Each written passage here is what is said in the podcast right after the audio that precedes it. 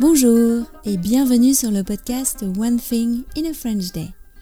Aujourd'hui, lundi 29 août 2022, cet épisode, le numéro 2152, s'intitule Paris-Milan, Milan-Bari. J'espère que vous allez bien et que vous êtes de bonne humeur. Je m'appelle Laetitia, je suis française, j'habite près de Paris et je vous raconte au travers de ce podcast un petit bout de ma journée.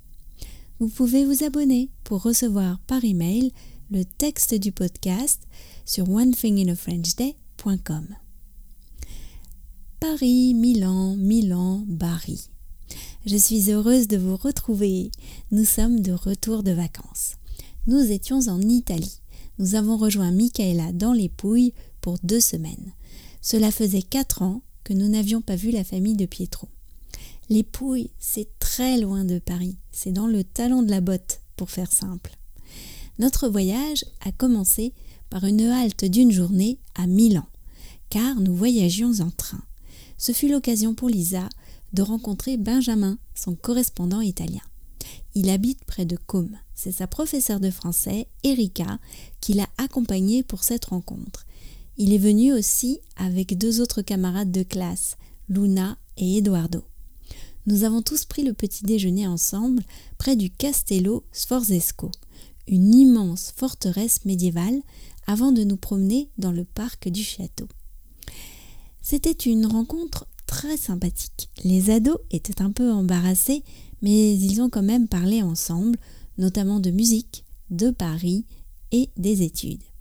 Vous avez entendu, a dit Erika, Lisa sort souvent à 17h40 du collège et elle doit encore faire ses devoirs après.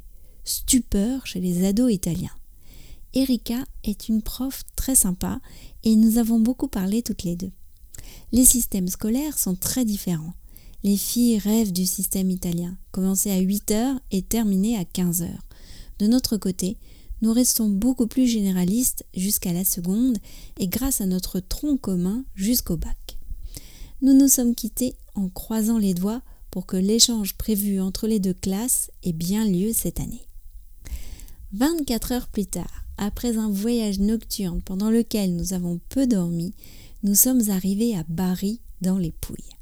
En fait, nous sommes arrivés dans un autre monde. La terre est rouge, il y a des oliviers, des vignes, des cactus et des arbres fruitiers partout. Mais avant toute chose, il fallait programmer Radio Kiss Kiss dans notre voiture de location. Les chansons italiennes parlent d'amour et de la mer. Nous sommes allés ensuite directement chez Ada, la tante de Pietro, chez qui logeait Michaela. Ils étaient tous à la maison de campagne. Après nos retrouvailles, nous avons pu dormir et ensuite déjeuner ensemble. Du poulet cuit au feu de bois, des pâtes avec des courgettes du jardin. Les vacances commençaient bien. One Thing in a French Day, c'est fini pour aujourd'hui. Je vous retrouve dès mercredi pour la suite du récit de nos vacances en Italie. À très bientôt. Au revoir.